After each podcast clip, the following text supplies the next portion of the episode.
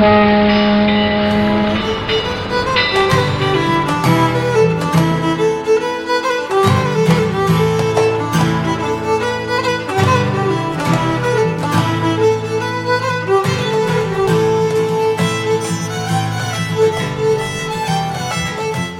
right, welcome back to another episode of Titanic Minute, your daily podcast where we discuss the movie Titanic minute by minute.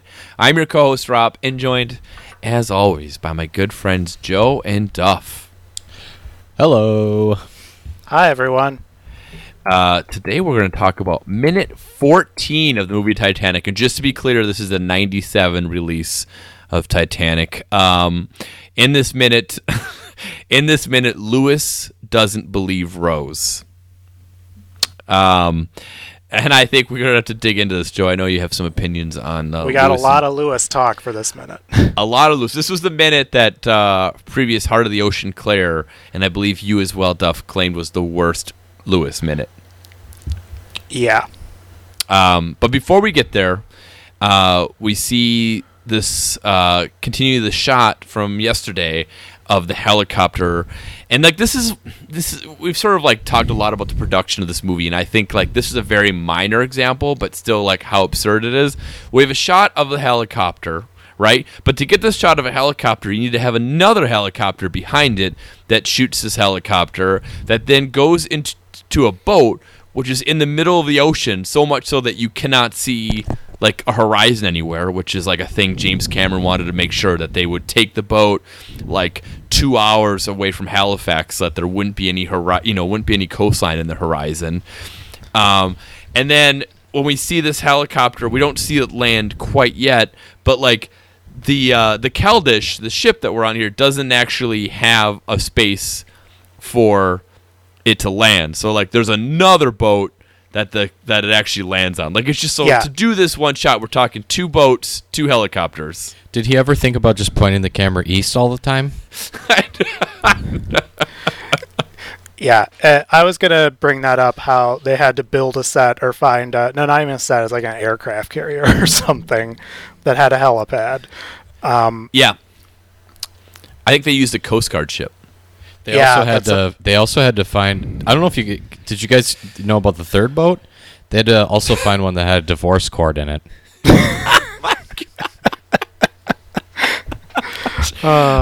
We also, in this minute, uh, most famously, we see Lewis in his infamous "Have a nice day" bullet hole T-shirt. Tucked in. to jeans. and So- now, first of all, not the wa- it's not Watchmen.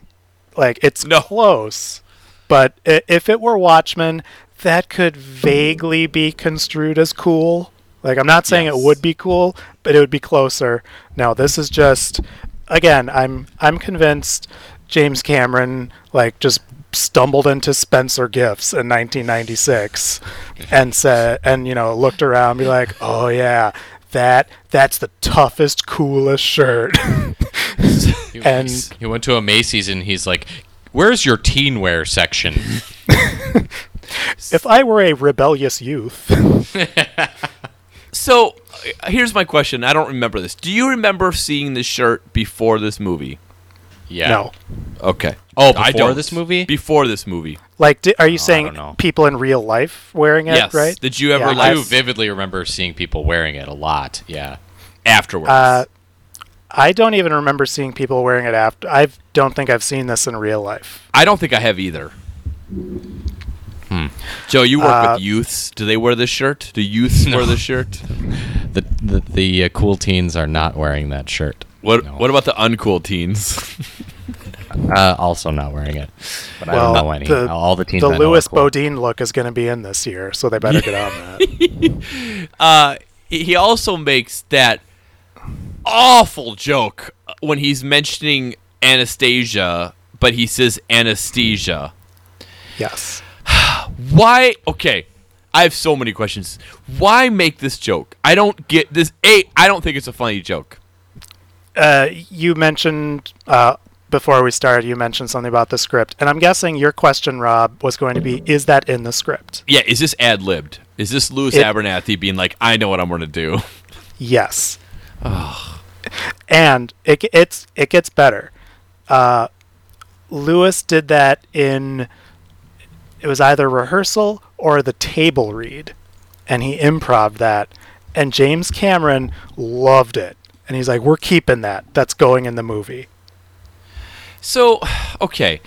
So we don't. so bad. I think it's pretty unclear on what Lewis's role is on this, right? Like, I guess he's the VR He- computer geek. He drives Snoop, and uh, the other thing. What's the other one named?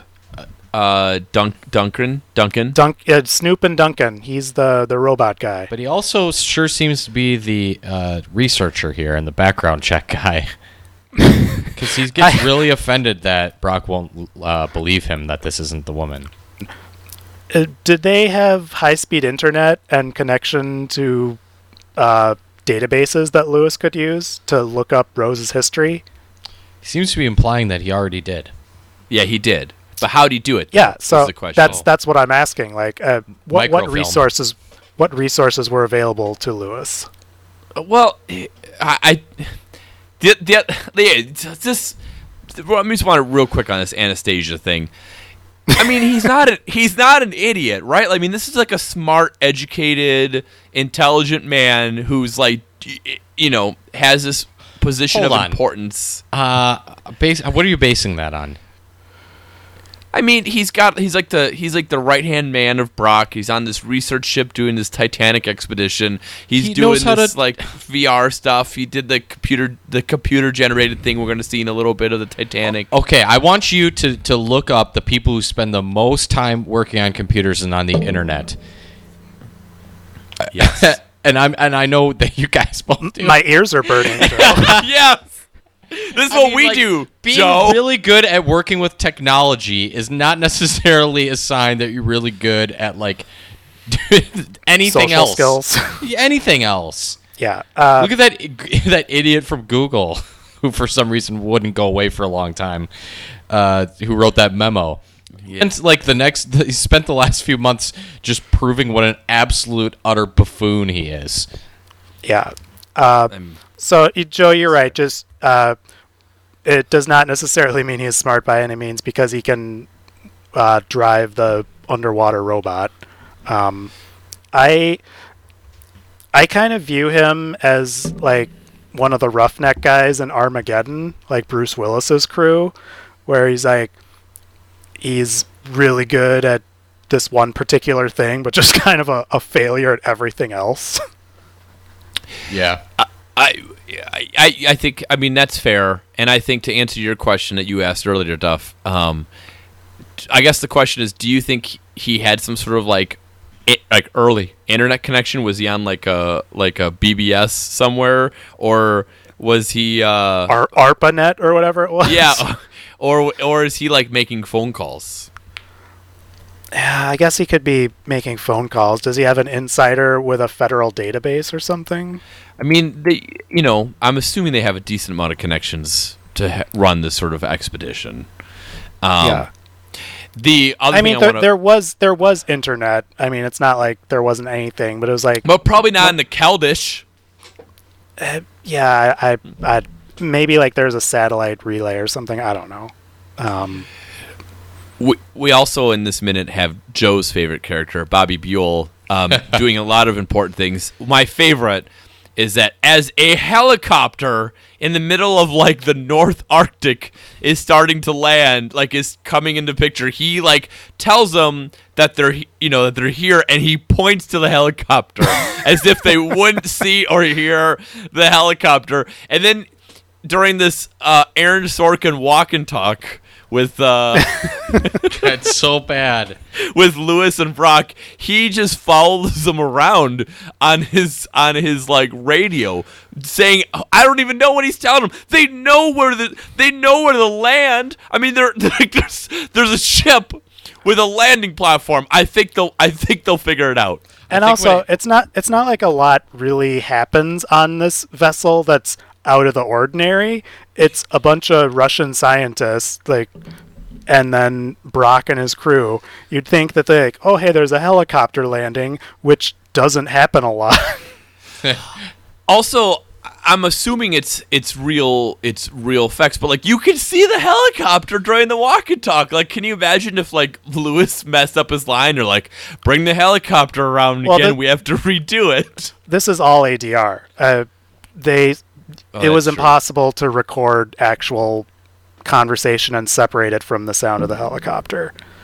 Uh, Which again But- goes to the kind of lunacy of this all, of like James Cameron setting this whole. So in addition to, you know, two separate vessels or whatever, multiple helicopters pushing an old lady into a helicopter, you then have to s- you then have to spend s- ADR with multiple people 100 do- days to- of ADR. to get something that could have was not necessary. Like you could have just been like, "How was your flight in?" Yeah. I, I also think that this scene shows uh, what 13 year old James Cameron thinks childbirth is like. I, I think has- someone really told him that the doctor punches the pregnant lady in the stomach and the baby pops out. yeah, so we need to bring that up. So, so Lewis points out some issues he has with Rose. Right? He mentions that, um, you know, Rose DeWitt Bukater died on the Titanic when she was 17. Who supposedly is the you know the woman who had the uh, who had the heart of the ocean. If she was alive, she'd be over 100 years old. And then looking into the life of this Rose, that she was an actress in the 20s. She was named Rose Dawson. She married a guy named Calvert. Moved to Cedar Rapids punched out a couple of kids. And the other thing I love that he says is he goes, Calvert's dead, and from what I've heard, Cedar Rapids is dead. so I want the phrase "punched out a couple kids" to re-enter the lexicon. Be like, you know, you, you go to the high school reunion or something. It's like, hey, you punch out any kids? Like, uh, just two. Every time there's another royal baby, you're going to have to tweet a bunch about them uh, punching out another kid and just hope that one go- goes viral. I so my my favorite part about this walk and talk that I, I don't think should be unnoticed is clearly uh, you know from the very beginning Brock is trying to find things to do so that Lewis leaves him alone. You know, he starts playing around with like the Duncan submersible. He starts walking along the deck. He's just trying to get away. At the last minute, he's like, "I know what I can do to get rid of him. I'll try to shake Lewis. I'll climb these stairs." and Lewis He throws a hand. He, th- he throws a handful of Snickers minis the other direction.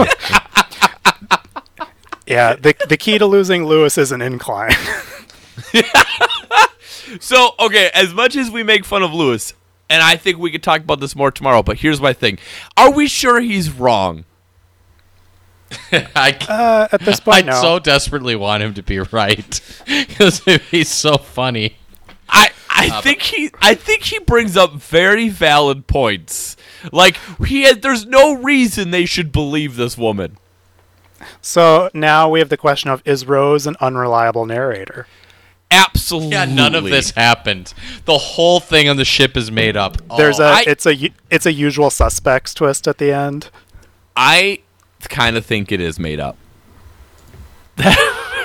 I and I think we'll. s- I, I think there's some more evidence on our minute tomorrow, minute fifteen. I think there's a little more evidence, so I'll, I'll kind of hold off, like going all in on this. But I do kind of think that Lewis brings up valid points, and there's a theory you could go with that this is made up from Rose's point of view. I, can I can I give people something to think about overnight? Oh, absolutely, Yes, please. Joe. I I think that Rose or Rose in quotation marks just rewatched A Night to Remember on Turner Classic Movies and decided she wanted to play pretend. I- right? I kind of think you're right. what? Here's another wrinkle. What if what if Rose is an unreliable narrator, but she's in the grips of dementia and she thinks she's telling the truth? Oh man, Huh? this is amazing. This is absolutely true. And James Cameron has just been waiting for someone to figure it out. yeah. James, Uh, Ti- Titanic Minute at Twitter or Facebook. Tell us we're right. Do Do either of you have anything else for minute fourteen? No. no. Um, I just want to give another shout out. Uh, I know Duff, you mentioned our Twitter and Facebook, but also we have a newsletter, Sinking Feeling. You can sign up for it at TitanicMinute.com. Poor Caroline, our archiver, has to has to listen to these and find like links and references to the insane things we talk about. Oh, is she, yeah, is like, she I- she better get to the bottom of the, the t-shirt thing. Um, Yes. I did look this up, and th- those t-shirts were starting to come around in the '80s before okay. Watchmen came out. also, is this is this is his T-shirt a reaction to Forrest Gump? Because wasn't "Have a Nice Day" shirts like a part of Forrest Gump? Yeah, doesn't he? Doesn't he invent Yeah, them with he- his yeah, muddy yeah. face? maybe James Cameron really hated Forrest Gump. He's like, "I hate you, Robert Zemeckis." What Robert- if, I, what if we're really guessing all these things right? And James Cameron, he's like, someone finally. How finally great got would a. James Cam- a James Cameron Robert Zemeckis feud? I I w- I'm in I'm on board for that. I'm all in. I'm, all in. I'm very much in. Like, if they took a movie and they cut it into fourths, and then they like one did the first and third act, the other one did the second and fourth act, and they just like. like they sort of like like one person do act one and the next would do act two and they just kept like mangling each other's ideas i think it would be an incredible thing to, to view Now I'm just wondering if there's like, are there hidden burns on James Cameron from Mad Dog Tannen or something? yeah and what lies beneath uh zemeckis is uh actually referencing titanic with all the water imagery all right well I like you how know what in, Ro- what in- lies beneath in Robert. Zemeckis's entire filmography. uh, w- even when we knocked out uh, Forrest Gump and Back to the Future, you could you could have gone Castaway.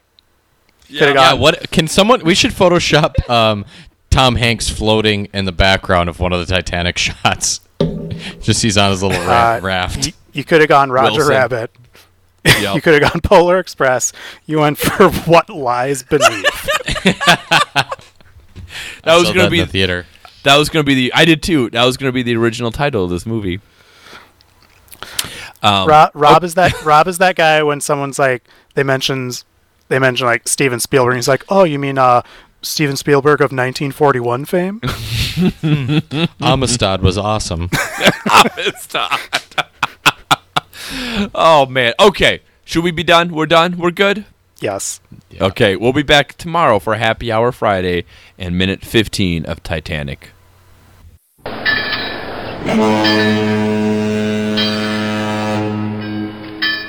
Thank